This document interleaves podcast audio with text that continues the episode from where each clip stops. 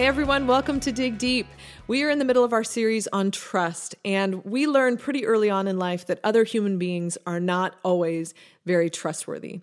I grew up in a pretty big family. I'm one of five kids, and one of my favorite family activities growing up was our camping trips together. I loved going camping. I thought it was always an adventure and always just so much fun. One thing that I did not care for growing up camping, especially when we would camp in or around Maryland in the summertime, were the bugs that would join us on these camping trips. And I know that sounds a little silly to say, I like camping except for the bugs, but in Maryland, especially if it's a humid week, Bugs can be kind of an issue, especially the dreaded mosquito. And I felt like I always got more bug bites than anyone else in our family. I doubt that's true, but that's how I always felt on these camping trips. Well, on one particular trip, I was complaining about my bug bites to my two brothers.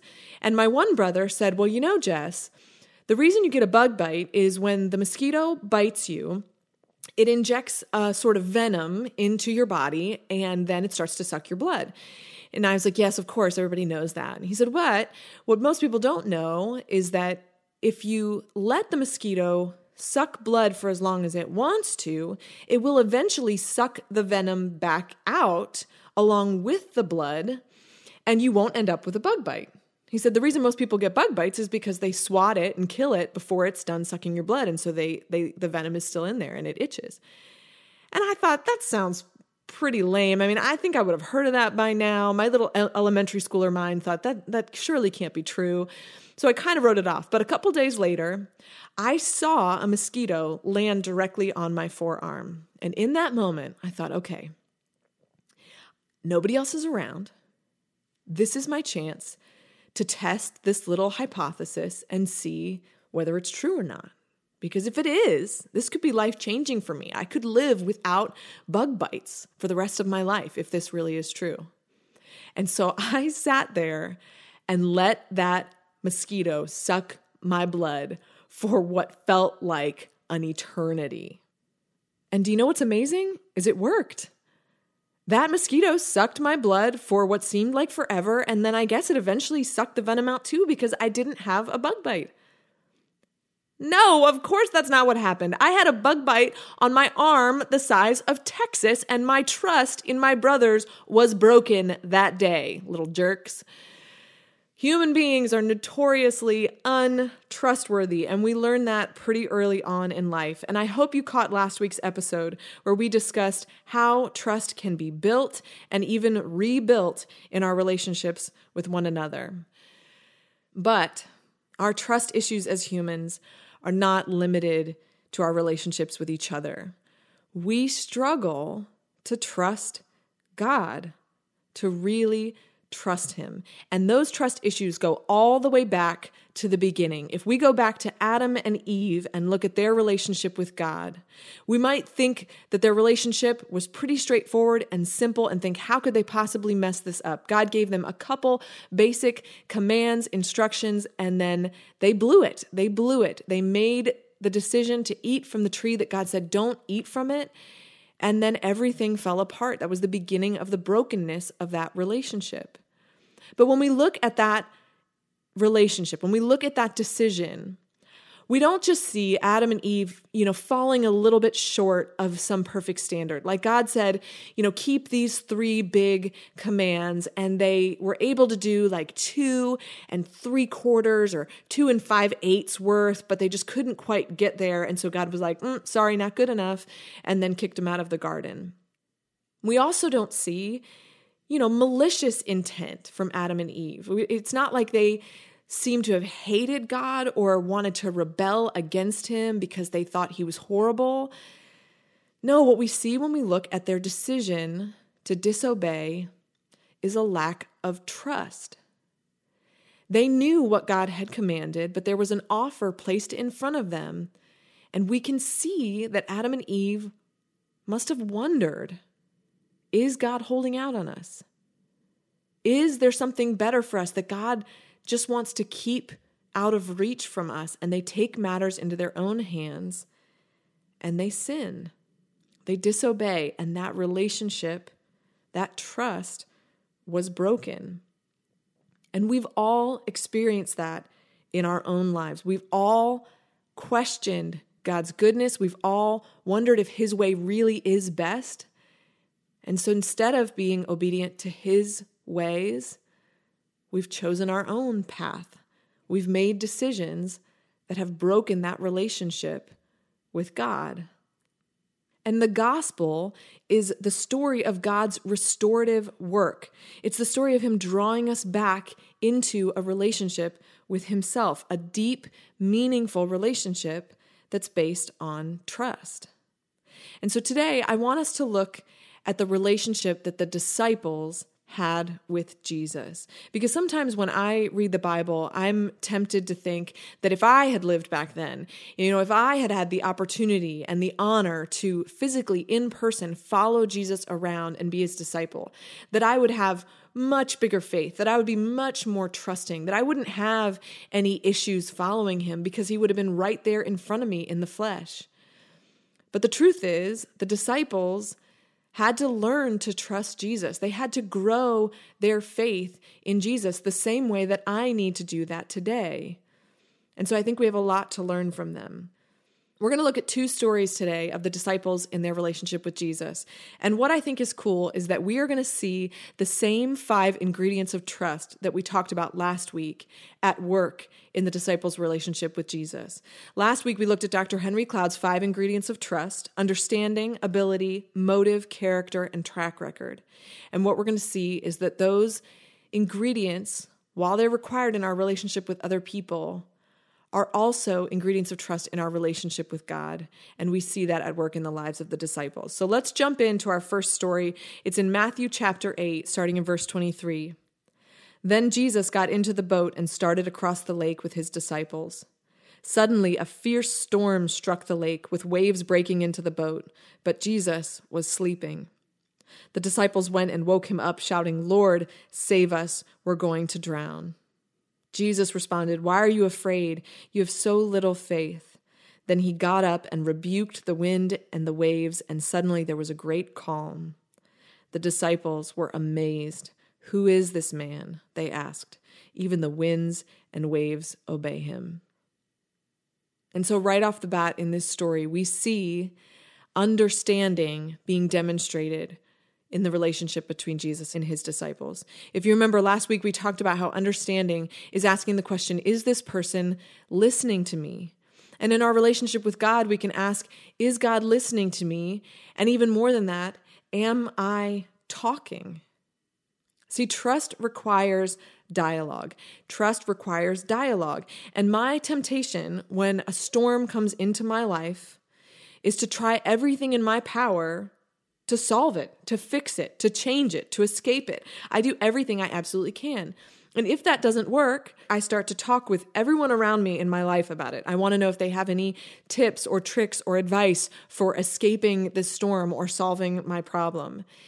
And if I do eventually go to God with the issue, what's sad is I often say something to Him like, Well, God, you obviously know what's going on. Can you do something about it? Or tell me what to do. And what we see in this story, and what I've seen in my own life, my own relationship with God, is that when it comes to understanding, God wants us to cry out to Him first, not to try to solve it on our own, but to go to Him and talk to Him about it. He wants to hear from you, He wants to hear from me, and He wants to respond to us. And trust only grows when understanding grows. I like to imagine this story if it had happened differently. I mean, I imagine if Jesus had just calmed the wind and the waves without any interaction with the disciples. You know, if he had stirred from his little nap and thought, man, the storm is really annoying. And he just said quietly, like under his breath, okay, cut it out, storm. And the storm stopped. The disciples would have thought, oh man, thank goodness. We were all stressed out. We were trying to escape the storm, but thankfully it just stopped. Or imagine that Jesus never allowed the disciples to experience the storm in the first place. Imagine he had just told them in a sermon on a mountainside somewhere, oh, and by the way, guys, I can calm the wind and the waves. But instead, Jesus grew their trust by allowing them into a relationship with him where the storm came and they had the opportunity to cry out to him. And when they did, he answered them. And for you and I, this can be tricky because sometimes when I am in a storm and I do look to God to see what He's doing, to see if He's going to act, it feels like He's sleeping. It feels like He's asleep in the boat. And the disciples in this story, they could have just gotten mad at Jesus and said, okay, well, he's just sleeping. And so he obviously doesn't care about us. He obviously doesn't care about this storm. So let's just keep trying to handle it on our own. No, they move past that and they cry out to him. And this experience grows their trust because they cried out to him and he proved to them that he heard them and he provided for their needs. And in this story, Jesus demonstrated his incredible ability, which last week we said understanding and ability go hand in hand. Not only did he hear them, but he proved that he had the power to save them. And so Jesus shows them here that he is more than just a great teacher, he's more than a prophet. In verse 27, the disciples were amazed. Who is this man? They asked. Even the winds and the waves obey him. And here's how you and I can do this in our own lives. When we're looking to grow our relationship with God, to grow our trust, we need to do what the disciples are doing here, where they just say, um, that just happened. I think there's value to saying, um, that just happened in our relationship with God.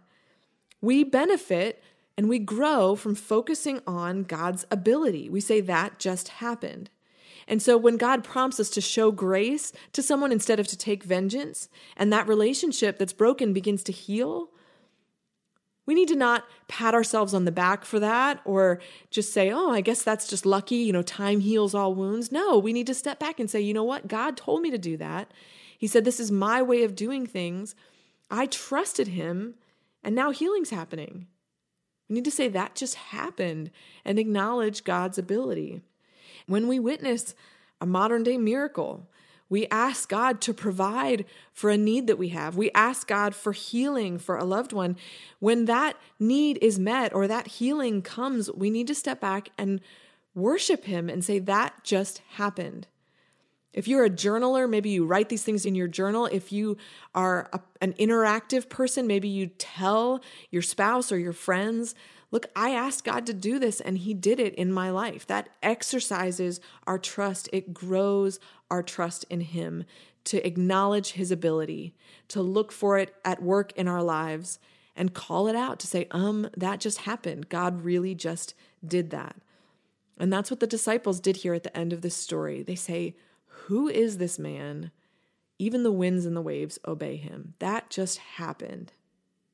But they still don't get it yet. The disciples have been following Jesus for a while now, and they're asking the question who is this man? So now I want us to move to our next story today. It's in Matthew chapter 14, so just a few chapters later in the book of Matthew. And what I think is interesting about these two stories is that they take place in the exact same place geographically. The disciples have traveled all around at this point, but they are back at the northernmost tip of the Sea of Galilee. It's actually a lake, but it's called a sea by tradition in the Jewish culture. I'm not really sure why, but it's the lake. It's the same lake in both of these stories, and they're in the same place on the shore of this lake when Matthew chapter 14 happens. And I know for many of you, you are not following along with a hard copy of your Bible in front of you. But if you are, I encourage you just for a minute to start in Matthew chapter 8. And as I read, what is happening between these two chapters. Flip through the pages and just take a moment to imagine all that the disciples have been through with Jesus between Matthew chapter 8 and Matthew chapter 14. Because at the end of Matthew chapter 8, they say, Who is this man? And then they go on from that place and they see Jesus heal many people. And as you flip the pages, you see that he casts out many demons. In Matthew chapter 9, he raises a little girl back to life. As you flip more pages, you see that Jesus starts to explain his purposes more and more to his disciples in chapter 10, he officially commissions the 12 apostles and he starts to warn them that persecution is about to come. Then you flip more pages and you see that Jesus is starting to go toe to toe with some of the most respected and feared religious leaders of the time. And then they see the beginning of that awful persecution that Jesus described as they hear about John the Baptist who was beheaded. And then we get to chapter 14 in the book of Matthew. And the disciples have just recently received this horrible news, and they have just witnessed Jesus perform another incredible miracle, feeding 5,000 men, plus women and children, with basically just a sack lunch. And then we come to verse 22 in Matthew chapter 14. Immediately after this, Jesus insisted that his disciples get back into the boat and cross to the other side of the lake while he sent the people home. After sending them home, he went up into the hills by himself to pray. Night fell while he was there alone. Meanwhile, the disciples were in trouble far away from land, for a strong wind had risen and they were fighting heavy waves. About three o'clock in the morning, Jesus came toward them, walking on the water. See, up to this point, this story sounds pretty similar to Matthew chapter 8, but instead of Jesus being asleep in the back of the boat, he's not even with them. He's off on the land somewhere, and out of nowhere, in the middle of the night, they see him walking toward them on the water. And in verse 26, it says, When the disciples saw him walking on the water, they were terrified, and in their fear they cried out, It's a ghost. But Jesus spoke to them at once. Don't be afraid, he said. Take courage. I am here. And this is where we see the third ingredient of trust at work in their relationship because Jesus is showing his disciples his motives. See, Jesus doesn't say, hey guys, take courage. I'm going to calm this storm. Don't worry about it. And he doesn't say, guys, take courage. I'm going to make everything perfect and smooth sailing, literally, for you from now on. No, Jesus says, take courage. I am here. I'm here with you.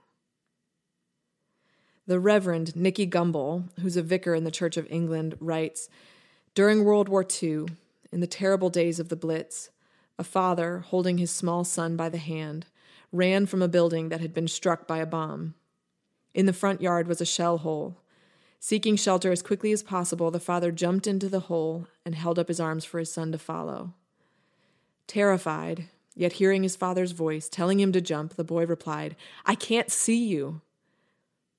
The father called to the silhouette of his son, But I can see you. Jump.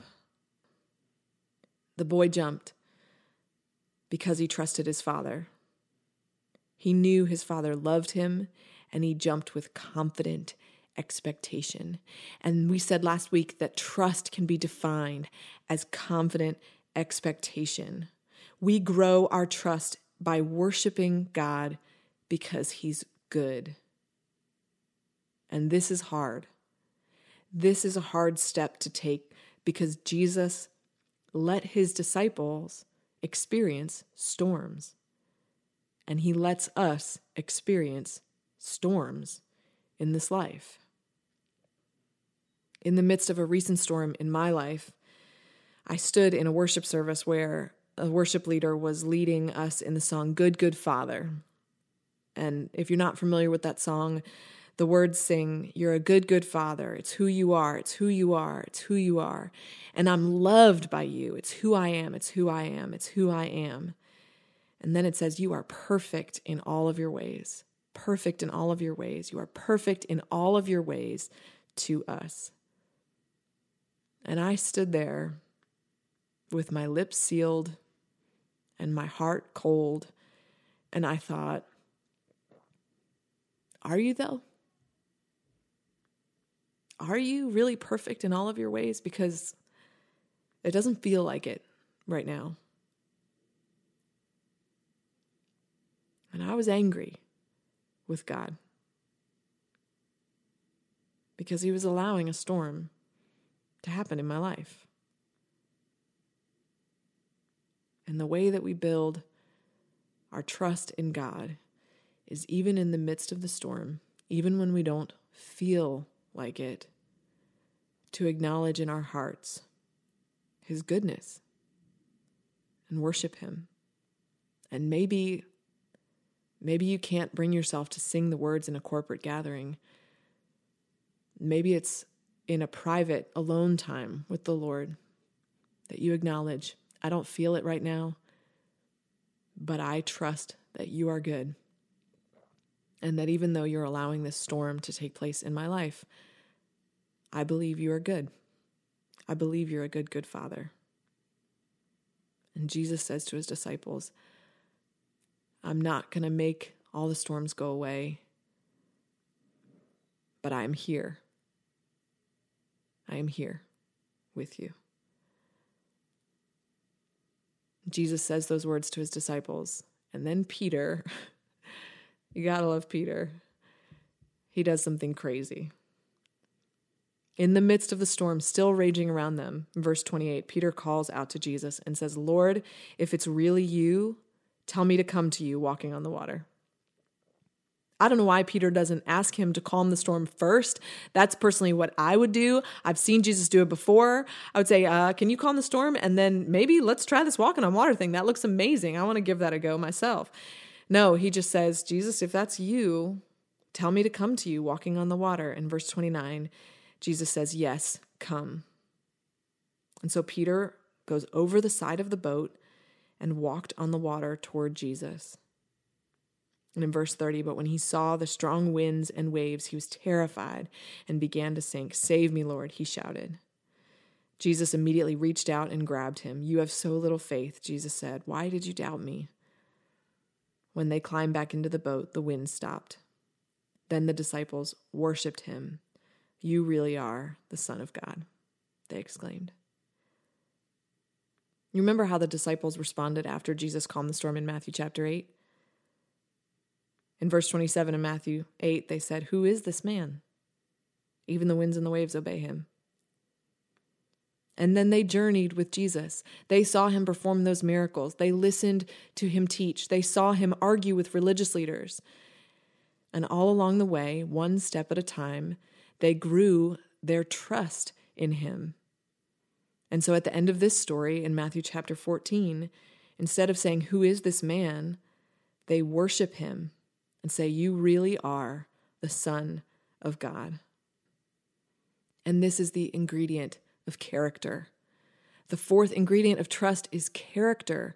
And remember, we said last week, this isn't just moral character, this is who a person is. Who is this man? That's what they were asking in Matthew chapter 8. Who is this? And for you and I, this is the most important question we will ever answer is who is Jesus. Who is this man? And the reason this is so important for you and I to answer is because our whole lives we will be presented with the temptation to place our faith in a quote unquote Jesus other than the real Jesus. See, Jesus is not a genie that grants wishes. He's not some sort of formula where if you do all the right things and say all the right words and check all the right boxes, that you won't ever feel pain or loss in your life. Jesus never claimed to be that. Jesus is the Son of God who came into the world to save us from the worst pain imaginable, which is separation from Him for eternity. Jesus suffered and died to give us that life, eternal life. But He never, ever promised that life here on earth would be easy, that it would be free of storms. He never said that we wouldn't feel profound loss and grief. What he did promise us is that we would now not suffer that grief without hope. What is the storm that you're facing right now? Jesus is saying to you in the midst of that storm, I am here. Talk with me, cry out to me. Remember the things that you've seen me do. Acknowledge and remember and reflect on the truth that my motives are good, that I love you, and that I'm here. And maybe for you, it's a storm that you're in the midst of right now.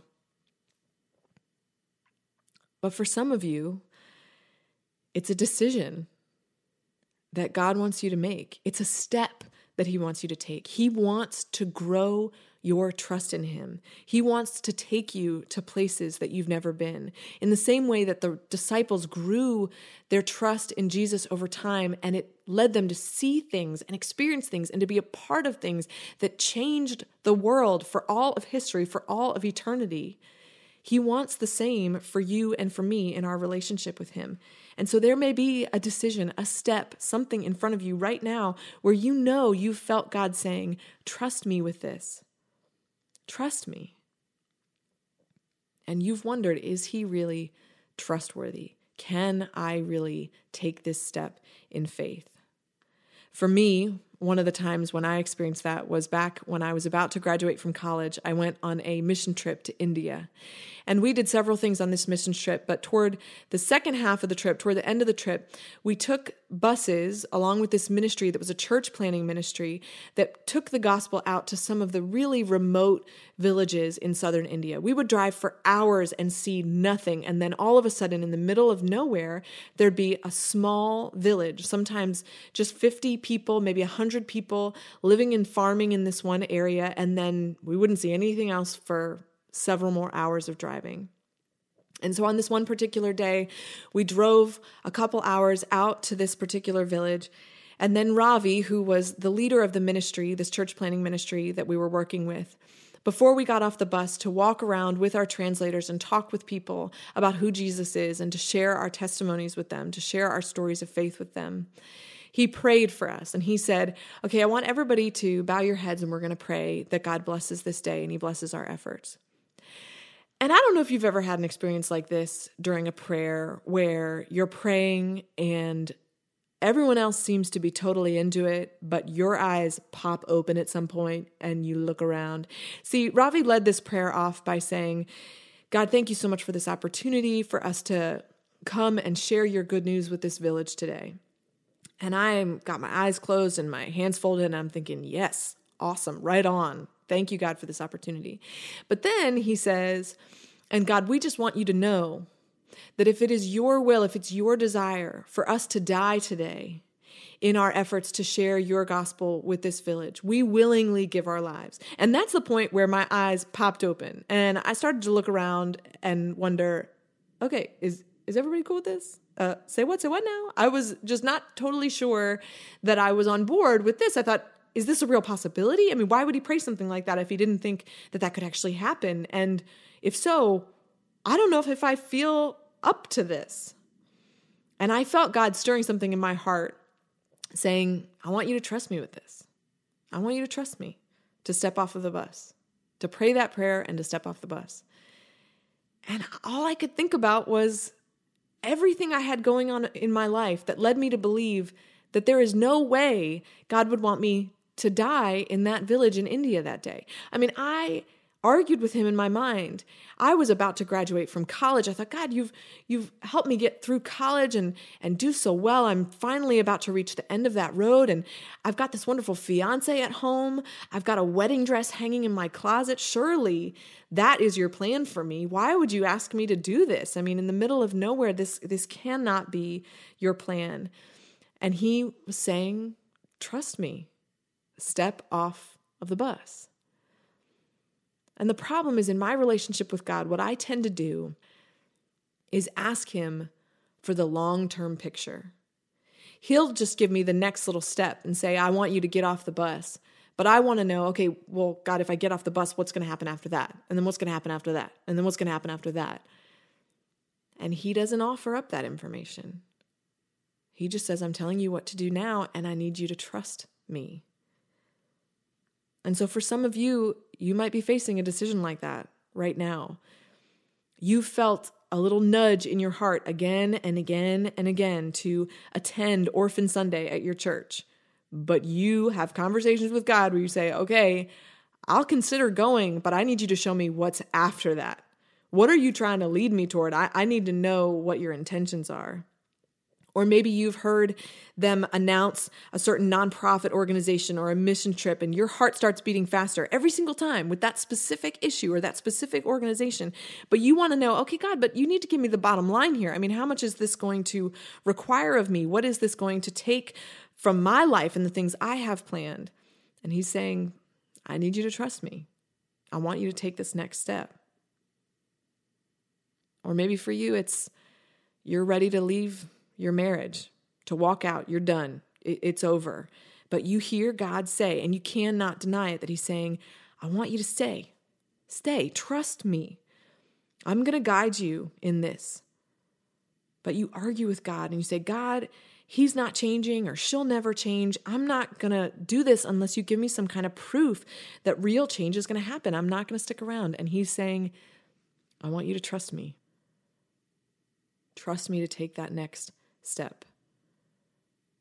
That day in India, I did end up stepping out of that bus, and we saw many people in that village make a decision for Christ that day to accept him as their Lord and as their Savior. And they welcomed the invitation for that church planting organization to send someone to help them establish their own local church in their village. And in the same way that I'm sure Peter's life was forever changed by those few moments that he walked on water with Jesus, I was changed by that decision to get off the bus. I am grateful that I can relate to Peter in his struggle to trust Jesus. Because even when he finally does step out of the boat, it doesn't last long before he is totally thrown off by his own fear and insecurity and doubt. And I can relate to that. But I'm also inspired by Peter because you know what one of my favorite details of this story is? Peter asks Jesus to call him out of the boat. In verse 28, Peter calls to Jesus, Lord, if it's really you, tell me to come to you walking on the water. And that's who I want to be. That's the kind of faith I want to have. I don't want to be someone who just reluctantly goes when I'm called so many times that I can't deny it anymore. I want the kind of faith, I want the kind of relationship with God where I'm looking out on the horizon.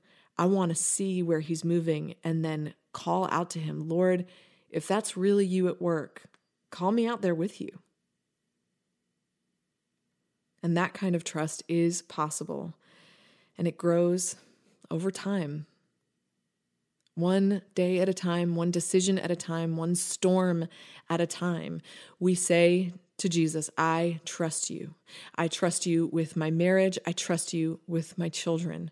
I trust you with my finances, with my resources. I trust you with my life, my decisions. Lead me in the way you want me to go. And He is not trying to trick you. He's not trying to trick me. He is trustworthy. He loves us and He wants to show us things that will absolutely blow our minds. He is a good, good father, and he is trustworthy. Thanks for being here this week. I hope you'll come back and join us next week as we conclude this series on trust. I think it'll be a great week. I look forward to seeing you back here then. And until then, remember to dig deep.